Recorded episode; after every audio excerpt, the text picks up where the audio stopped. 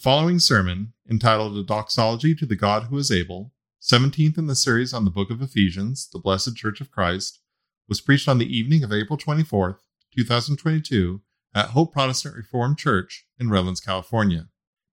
If you enjoy listening to our sermons, we encourage you to come worship with us. For more information on upcoming service times and Bible study opportunities, please visit our website at hopeprc.org. The following sermon has been edited from its original recording. Let's open God's Word this evening to the book of Ephesians. Ephesians chapter 3.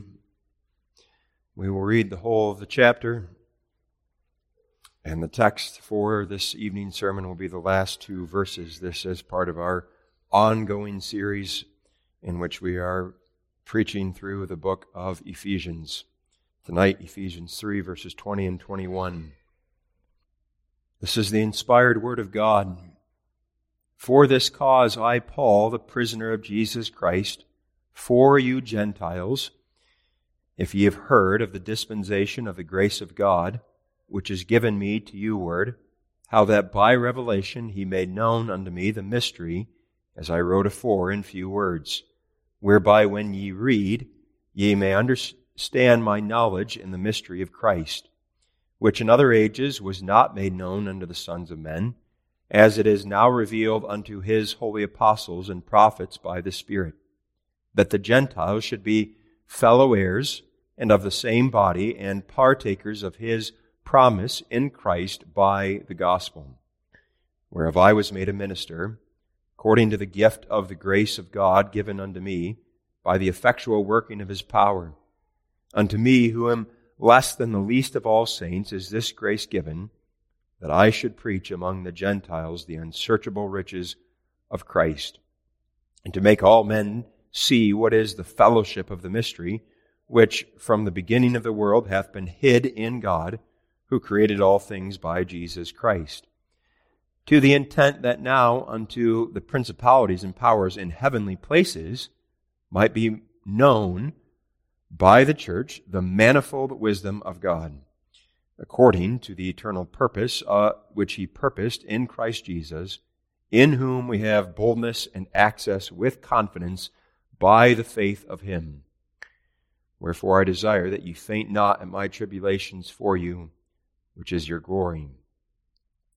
For this cause I bow my knees unto the Father of our Lord Jesus Christ of whom the whole family in heaven and earth is named, that he would grant you, according to the riches of his glory, to be strengthened with might by his Spirit in the inner man, that Christ may dwell in your hearts by faith, that ye, being rooted and grounded in love, may be able to comprehend with all saints what is the breadth and length and depth and height, and to know the love of Christ, which passeth knowledge that ye might be filled with all the fullness of God.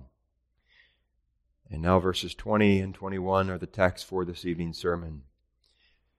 Now unto him that is able to do exceeding abundantly above all that we ask or think, according to the power that worketh in us, unto him be glory in the church by Christ Jesus throughout all ages, world without end. Amen. Child of God, are there aspects of your spiritual life or of the life of the church that you have deemed hopeless? That is, are there certain things from a spiritual point of view that you have given up on? Perhaps it's a certain besetting sin in your life that has been present for so long that you, that you have begun to wonder, will I ever be rid of this sin on this side of heaven? Perhaps it's your marriage. Things have been so bad for so long that you have written off ever having a spiritually healthy marriage. Maybe it has to do with the work of the church. Perhaps the work of evangelism and witnessing and missions. So that though we might make every attempt and effort to proclaim the gospel unto others, it seems there's never any fruit. It seems there are no converts that ever are brought in in that way. Or maybe it's this congregation itself that you have deemed hopeless. Things will not be the same that they were before. Will there ever be peace and unity again? Does one of these examples resonate with you? Or is it something else that you have concluded this aspect of the Christian life, this aspect of the life of the church is hopeless? If that is where you are at tonight spiritually, this word is the word we all need to hear. Because the word of Ephesians 3, verses 20 and 21 is that our God is able to do all that we ask because of his power. This is a passage that gives us hope and encouragement in those areas where we have lost all hope, where we have become discouraged. And now this passage comes at the very end of the first half of the book of Ephesians. We've been making our way through this book, and this entire time in our series, we've been in the first of the two halves. The first half, the first three chapters, are the predominantly doctrinal section, and the second half, chapters four through six, will be the predominantly practical section. And obviously, we're right at the conclusion of the first half. And now, the Apostle Paul, by inspiration, is concluding this first half by praying on behalf of the congregation at Ephesus. And last time we considered the heart of that prayer, the, the bulk of that prayer, his address to God, as well as the, the main petitions that God would use this epistle to strengthen the congregation from a spiritual point of view that they might be built up in their faith. Now we come to the conclusion of that prayer. This is still a part of that same prayer. And Paul concludes this prayer with a doxology, with a note of praise. Verse 21 says, Unto him be glory. Paul concludes by praising his God. But now included in this doxology is a reason why we praise God, namely, he is able to do exceeding abundantly above all that we ask or think. And it's really that reason for praising God that we want to focus on tonight, especially as we recognize in those words a message of hope and encouragement for us as a congregation. So this evening we consider Ephesians chapter 3 verses 20 and 21 using as our theme a doxology to the God who is able. First, we will look at the power of God to answer prayer. Second, we'll look at the exceeding greatness of that power. And then third, the praise God is worthy of for it, that is worthy of for his power. To understand this statement in verse 20, believe it's best to set aside, at least initially, all of the add ons, all the extras that Paul includes in the statement, and focus on the, the basic statement that's found here in verse 20. Verse 20 reads, Now unto him that is able to do exceeding abundantly above all that we ask or think, according to the power that worketh in us. There's a lot there, but what's the basic statement? The basic statement is this. Unto him that is able to do that, or for our purposes, what we ask. God is able to do what we ask. That's the basic statement. And in that is an expression of God's power. He is able because He is the Almighty One. He's able to do all that he purposes, all that he wills. And now that's different than saying God is able to do absolutely anything and everything, because we know from Scripture there are certain things God cannot do. God cannot lie. God cannot sin. God cannot change. God cannot deny himself. God cannot do those things because they're inherently contradictory to who God is. But having stated that, the main point here is that God, on account of his power, is able to do anything and everything he is determined to perform, everything that he has planned to accomplish, so that the idea is this. There's nothing that God intended to do, planned to do, but then was unable to carry it out because he lacked the ability, because he lacked the strength. And it's in light of this truth concerning God, in light of the truth of His omnipotence, His strength, His power, that the angel of Jehovah said to Abraham and Sarah, for example, Is anything too hard for the Lord? It's in light of this truth of the omnipotence of our God that Jesus Christ spoke to his disciples, saying, With men this is impossible, but with God all things are possible. So in the foreground, we see God's omnipotence, His power, but now, more specifically, the power here is His ability to do what we ask.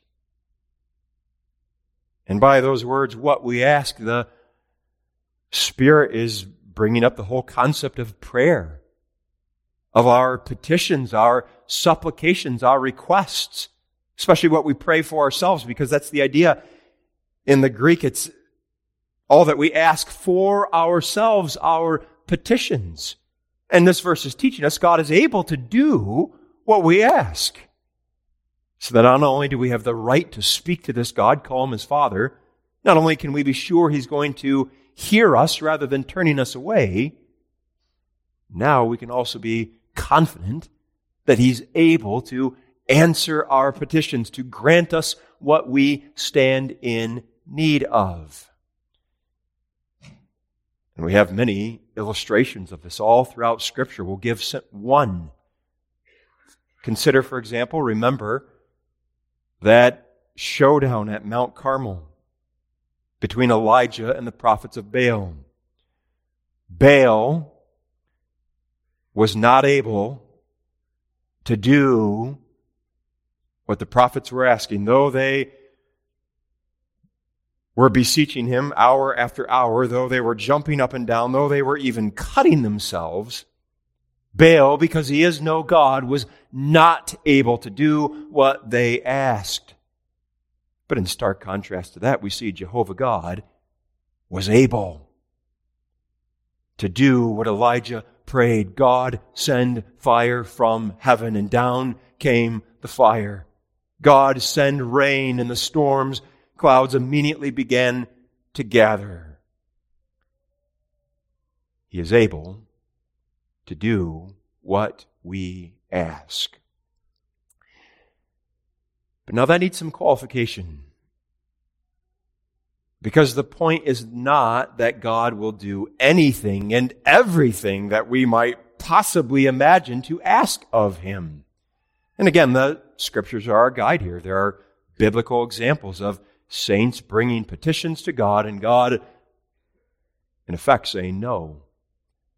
This is what happened, according to Moses in Deuteronomy 3, when he prayed to God that God would let him into the promised land, that he would be able to go in and see it. And we read in Scripture that God was angry with Moses for asking. God basically told him, Do not ever bring this up again. Another example would be the Apostle Paul. He tells us in 2 Corinthians 9 that he besought the Lord three times that God would take away this thorn in the flesh that was plaguing him, and God's answer was essentially, No, my grace is sufficient for you to bear that thorn in the flesh. And those are but two examples illustrating the truth that though God is able to do what we ask, that does not mean he's going to give us anything and everything that we might think to ask of him. This passage is not teaching, therefore, that if we ask for a new car, or if we ask for perfect health, God is necessarily going to grant us those things. This passage is not a proof text for the health and wealth prosperity gospel.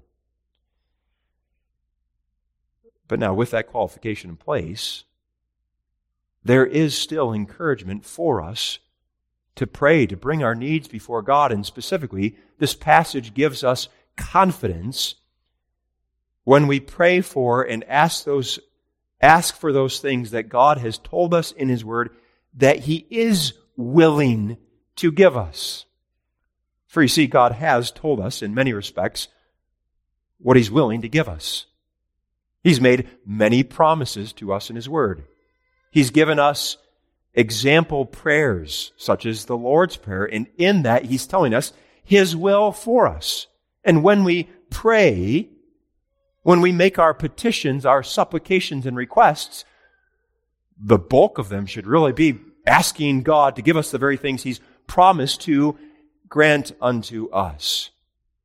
And now, in light of Ephesians 3, verses, verse 20, we can be confident that He will grant us those things because the other scripture passages are telling us He's willing. And now, this passage is teaching us He is able to do what we ask. This is encouragement to pray. This is the same basic encouragement, encouragement that's found elsewhere in Scripture. For example, in 1 John 5, verse 14. And this is the confidence that we have in Him that if we ask anything according to His will, He heareth us. This is the same truth that's expressed in John 14, verse 13, Jesus speaking to his disciples, And whatsoever ye ask in my name, that will I do, that the Father may be glorified in the Son. And now let's step back and consider what this means. Let's step back and consider what is all included. It's considered what God is able to do? Well, he's able to answer the Apostle Paul's inspired prayer in verses 16 and following. That prayer that we considered last time in our series is a profound prayer when you stop and think about it, that God would grant us to be strengthened with might by his Spirit in the inner man, that God would grant us, grant that Christ may dwell in our hearts by faith, that being rooted and grounded in love, we may be able to comprehend with all saints what is the breadth and length and depth and height, and to know the love of Christ that passeth knowledge, that we would be filled with all the fullness of God. That's quite the prayer. This is a bold request. And really, when we step back and think about what we're praying for here, we begin to wonder is this too much?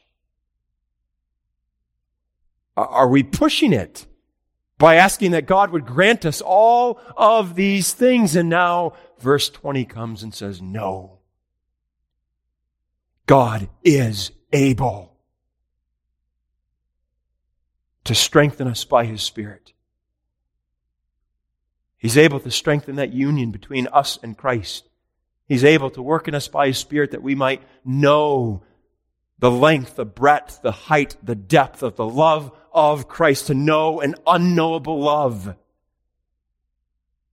God is able to do that. God is able to grant us the things that we pray for in the Lord's Prayer. The petitions we pray for ourselves in the second half of the Lord's Prayer. And again, when you stop to think about those petitions, these are no small things that we're asking God for. Grant us our daily bread, that is, govern the whole of creation so that it brings forth food in abundance and distribute some of that food to me each and every single day so that I do not go hungry. Forgive me my debts. That is, take those provoking, offensive sins and blot them out. Remove them from me as far as east is from the west. And deliver me from evil. Rise up, O Lord, and defend me from all of my foes who compass me about. Put them to flight. Let them be ashamed and deliver me from their snare. These are bold petitions. And we might wonder, are we asking too much? In Ephesians 3 verse 20 tells us, God is able to do what we ask. He is able to give you your daily bread. Though the price of that bread increases on a weekly basis, though inflation continues, He is able to forgive you your debts, your sins, even the most grievous sins that we've committed, our lamentable falls are likewise covered in the blood of Christ. He's able to deliver you from that besetting sin that you've been struggling with, child of God. He's able to do even more than that. He's able to gather, purify, and defend his church. Was that not what Paul must have been praying for when he showed up in Ephesus one day? The very beginning of his third missionary journey. As he came to this city full of idolatry, surely he prayed, God grant thy blessing upon my labors here.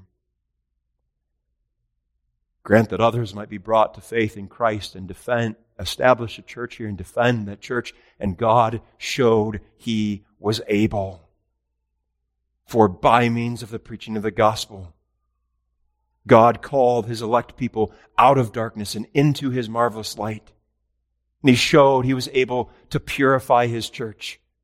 For by means of the preaching and by means of the miracles, those who were still ensnared in some sin were led to see that their sinful past was totally incompatible with their Christian confession and their Christian walk of life, life so that they took all of their books, thousands of dollars worth of books of magic and sorcery and burned them all in a fire. And God showed he was able to defend his church there. So that when opposition came, when Demetrius stirred up the city so that there was an uproar, God protected his church. He is able to do what we ask. He's able to do what we ask when it comes to applying this word of God found in the book of Ephesians. We're coming up now to the second half in which there's all these practical exhortations. And our petition is going to be God, give us the grace to live according to this word, and He is able to grant us that grace. That means He is able to restore peace and unity to a church so that we manifest that we all have one Lord, one faith, one baptism, one God and Father of all. He is able to empower us by His Spirit so that we put off that old man of sin in our former walk of life and put on the new man and live accordingly. He is able to grant us the grace that we would walk in His love and walk as children of the light. He is able to fix your marriage so that it is a proper reflection of the relationship between Christ and His bride, the church. And that's just drawing from this book.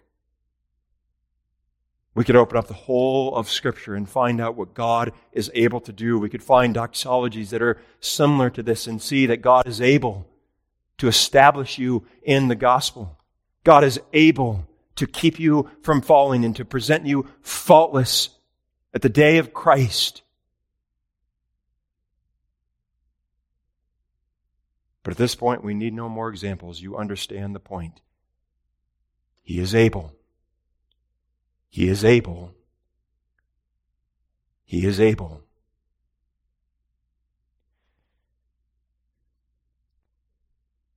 Do you believe that?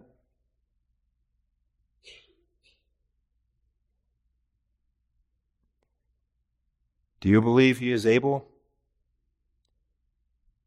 to do all that you ask of Him in true faith in prayer? Or have you deemed certain aspects of the Christian life or certain aspects of the life of the church as hopeless?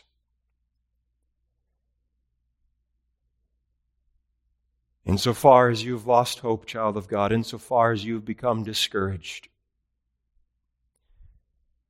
believe this passage. Believe this Word of God that's in front of us.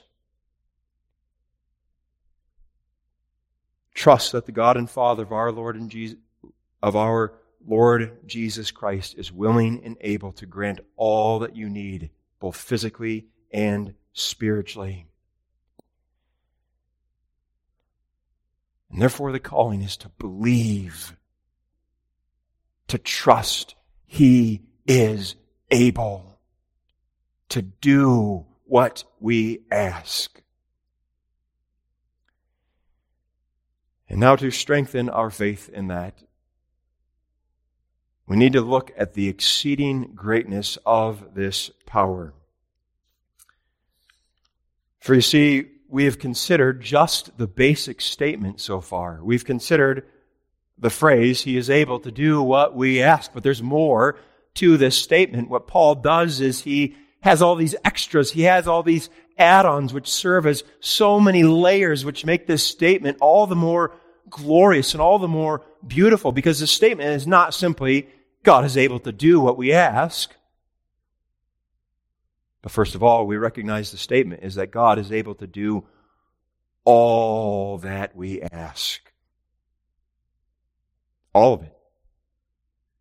It's not the case that when we go to God in prayer, we have to decide the one most important thing I want to pray about, and that's the only thing I can ask.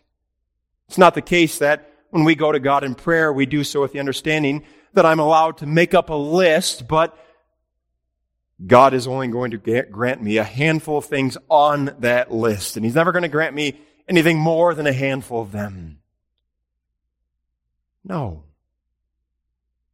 He is able to do all that we ask. He is able to grant us all of those things that we mentioned as examples of the type of things that we pray for as God's people. But now the Apostle Paul makes it stronger. Because it's not just that he's able to do all that we ask, but the language of the text that he's able to do above all. There's your second layer that makes it even stronger. Your second add-on above all that we ask or think. God does not do these things halfway. He does not grant a partial forgiveness. He doesn't preserve most of his saints while leaving some to perish but he does above all that we ask. He exceeds our expectation. He go, expectations. He goes above and beyond what we ask. And isn't that not true of every one of us?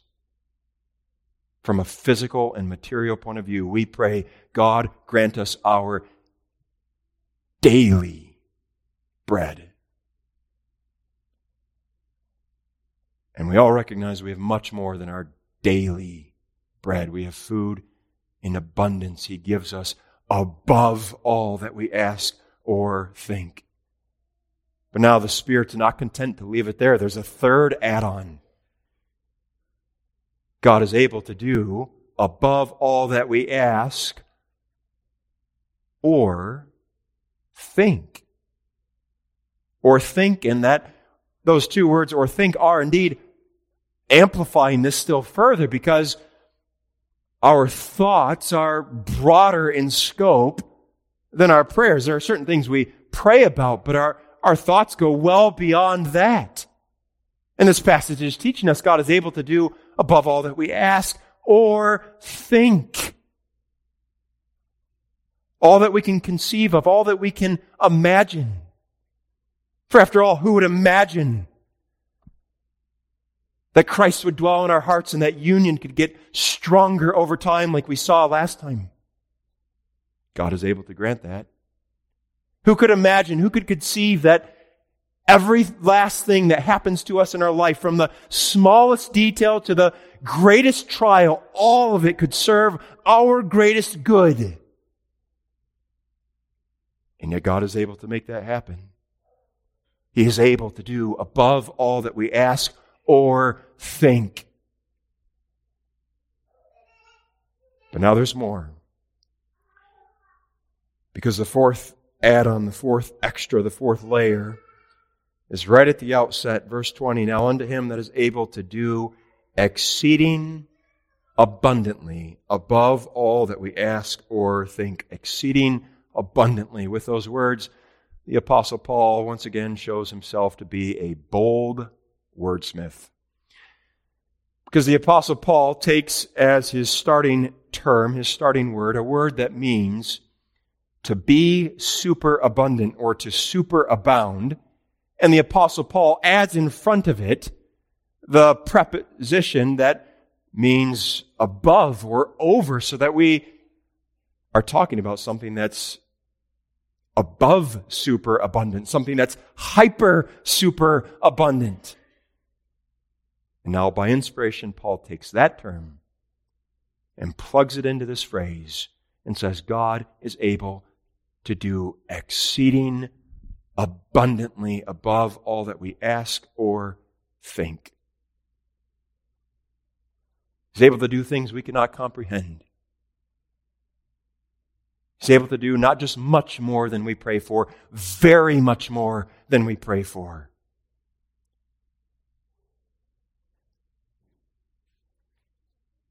And all of this is emphasizing the exceeding greatness of God's power to do what we ask. And in this, the Spirit is addressing our doubts. He knows our inclination toward unbelief, and thus the Spirit is the one adding all these phrases one after another so that the statement is not just God is able to do what we ask, but the statement is God is able to do exceeding abundantly above all that we ask or think. Believe that, child of God. And believe it because has He not already shown this power in your own heart and life? He has. And that's the Apostle Paul's point when he adds the phrase at the very end of verse 20 according to the power that worketh in us. The Apostle Paul, by inspiration, gives us a concrete example, a demonstration, an evidence of God's power to do what we ask. He speaks of the power that worketh in us, and we ask, what power? Well, all we have to do is back up in this book, and we're reminded of the power that the Apostle Paul was talking about in chapter 2, the power whereby God took dead sinners and made them alive again. You who were dead in your trespasses and sins, hath he quickened together with Christ. You who were the children of wrath by nature have been changed into the adopted sons and daughters of the Most High God. And this was something everyone who heard this letter read, and for us as God's children know by experience. The Spirit is not just talking in the abstract here, but this is real. This is concrete. We know this in our own heart and lives that we've been given this new life of Christ. And really, the point is that every single child of God is a living testimony of di- divine omnipotence. The fact that he took us who were dead and made us alive again shows his power. And that same power was on display in the apostle Paul's life. Remember, he took that detour in chapter 3 verses 2 through 13 and talked about his apostleship. And what do we see in that?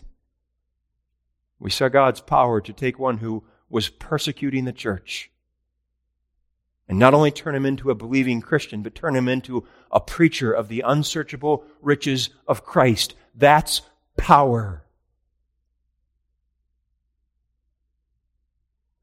And now the Apostle Paul, by inspiration, is saying, God is able to do all that we ask according to that power. In other words, the point is that this same power whereby He has regenerated us is the same power whereby He's able to do what we ask. If God is able to take a spiritually dead sinner and make him alive again, surely He is able to answer our prayers. To, to illustrate this point, imagine that you were one of Jesus' disciples, that you were traveling with him on the road to Jericho, and up ahead you saw a blind man along the roadside, and for whatever reason, you started the debate with the other disciples whether Jesus would be able to heal that blind man, to restore his sight. Well, the debate would end the moment a disciple spoke up and said, Guys, we just saw Jesus raise Lazarus from the dead. Even though Lazarus had been dead for four days, Christ was able to make him alive again. If he's able to do that, surely he can heal this blind man. That's the reasoning that's found here in verse 20. If God is able to take spiritually dead sinners and make them alive again, by the standard of that power, we can be absolutely sure that He is able to do exceeding abundantly above all that we ask or think.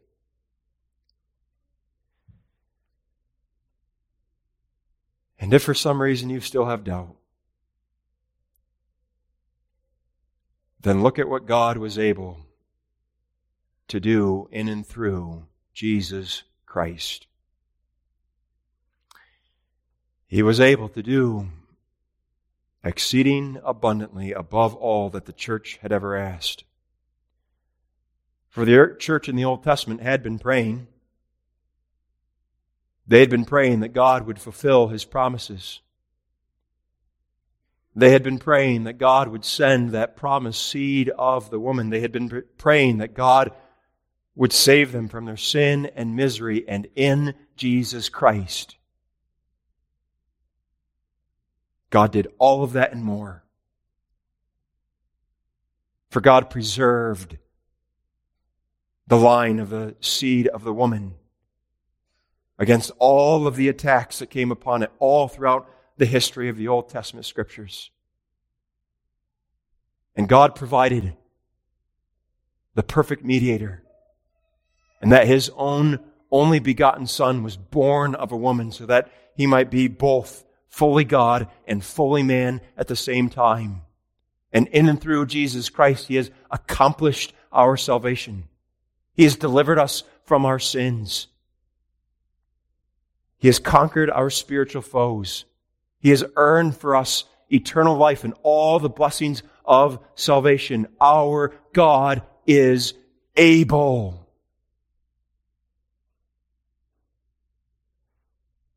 Look at what Jesus Christ himself did. Look at his ability. Hebrews 7, verse 27 tells us of Christ that he is able to save them to the uttermost that come unto him by God. And did he not demonstrate this during his earthly ministry? Did he not show his ability to save when he healed the sick? When he cast out devils? When he raised the dead? When he calmed the storms. And what is more important, he was able to withstand temptation and to live a life of perfect obedience. He was able to bear the infinite wrath of God against our sin. He was able to lay down his life and to take it up again. He was able, he is able to save us to the uttermost. And with that same power, with that same might, he's able to continue that saving work. He's able to bless us with all spiritual blessings in heavenly places because he earned those blessings by his own saving work. He's able to give us the strength that we need because he's able to give us his own life in our hearts by the work of his spirit. And he's able to preserve us, to defend us because he's the one who now sits enthroned in heaven above, ruling over all. And now knowing that he is able, knowing the exceeding greatness of his power. You may be sure, child of God, that he is able to do what you ask of him in true faith and prayer.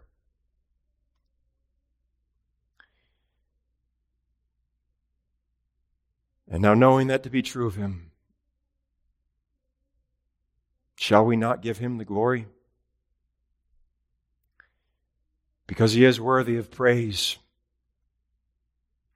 Remember, this is a doxology. Verse 20 begins now unto him, and verse 21 picks up that thought unto him be glory. The Apostle Paul ends on the note of praise. Unto him be glory. That is, unto him be befitting honor, words of praise. Because while God is certainly glorious in and of himself, that intrinsic glory of God can never be augmented. There's nothing we can do to change that glory. Otherwise, we'd have a changeable God. But rather, to, when this verse speaks of glory being given to God, the idea of that glory is that as a people, we are recognizing His glory acknowledging his glory and ultimately praising him for that glory, praising him with song, praising him with prayer, praising him with worship, praising him with the whole of our lives. Unto him be glory. And this glory is to come from the church, especially. Verse 21, unto him be glory in the church.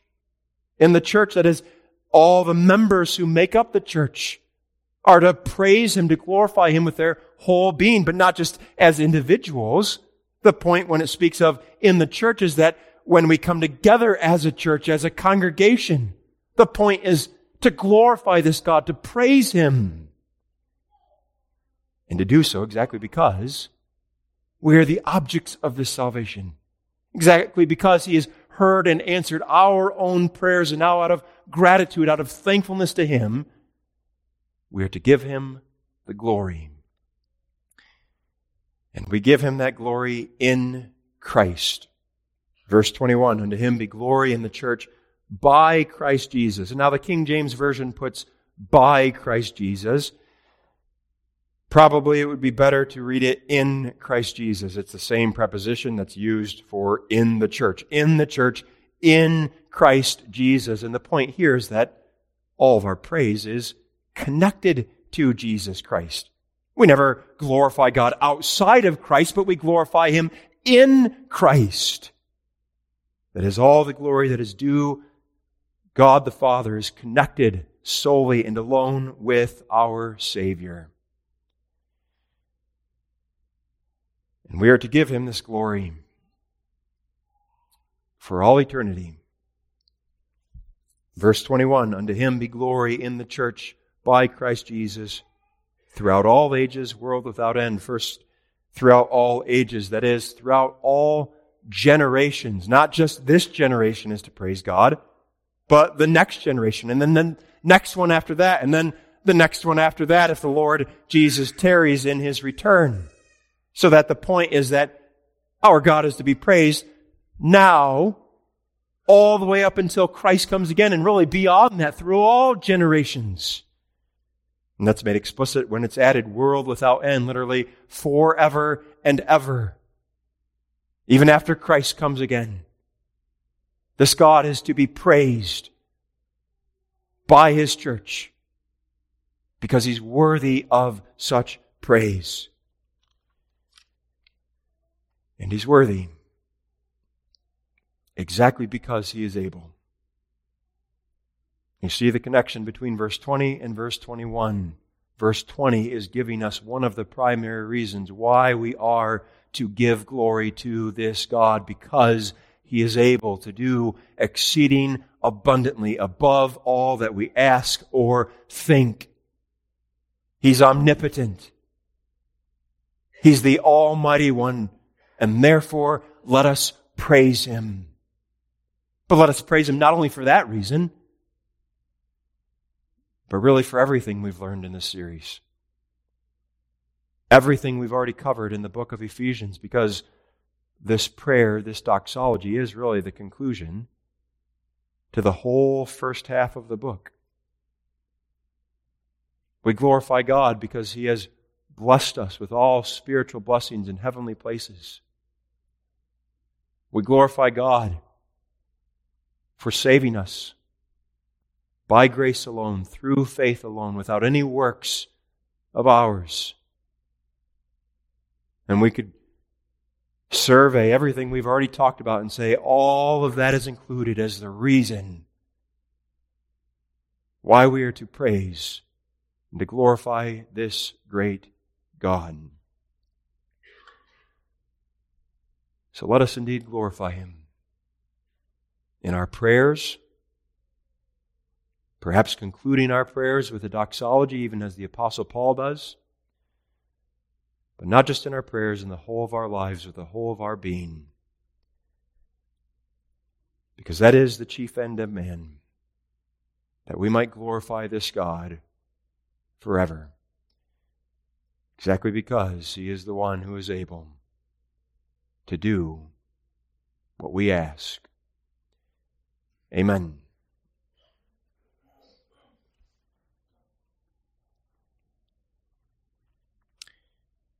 Father in heaven, blessed be thy glorious name. We thank thee for thy word and the encouragement that it gives to us. And we pray that thou wouldst strengthen our faith to believe this word that thou art able to do exceeding abundantly above all that we ask or think. Grant us a strong faith and show forth thy power in hearing and answering even the boldest of our petitions. Unto thee be all the glory, the praise, and the honor. Hear us for Jesus' sake. Amen.